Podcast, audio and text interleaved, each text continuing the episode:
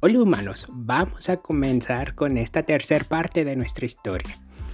Y dice así, mi humano no contaba con la experiencia suficiente para mis cuidados y de tiempo ni se diga. Había veces que me dejaba encargado con sus hermanas. Decía él que era una semana, pero a mí me parecían 100 años. Mientras tanto, yo me sentaba cerca de la ventana esperando su llegada. Cada que veía o escuchaba un carro, Pensaba que era mi humano y yo comenzaba a mover la colita esperando verlo. Cuando me encargaba con sus hermanas, las cuales me han tratado bien desde siempre, pues me consentían bastante, me alzaban, me platicaban, me abrazaban y eso a mí me encantaba.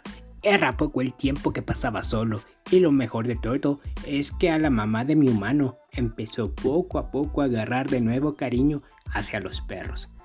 Tan así fue que había veces que cuando mi humano regresaba por mí, ella le decía, déjamelo aquí, yo lo cuido. Las veces que mi humano regresaba por mí, yo me ponía súper contento y cuando abría la puerta para que él entrara, yo empezaba a saltar y a hacer una especie de cruñido de gusto. Pues quería que me acariciara a cada instante y recuperar el tiempo que no tuvimos en esos días. Los momentos que mi humano tomaba asiento, yo los aprovechaba para subirme a sus piernas y así darle unas lambiditas en su rostro de bienvenida.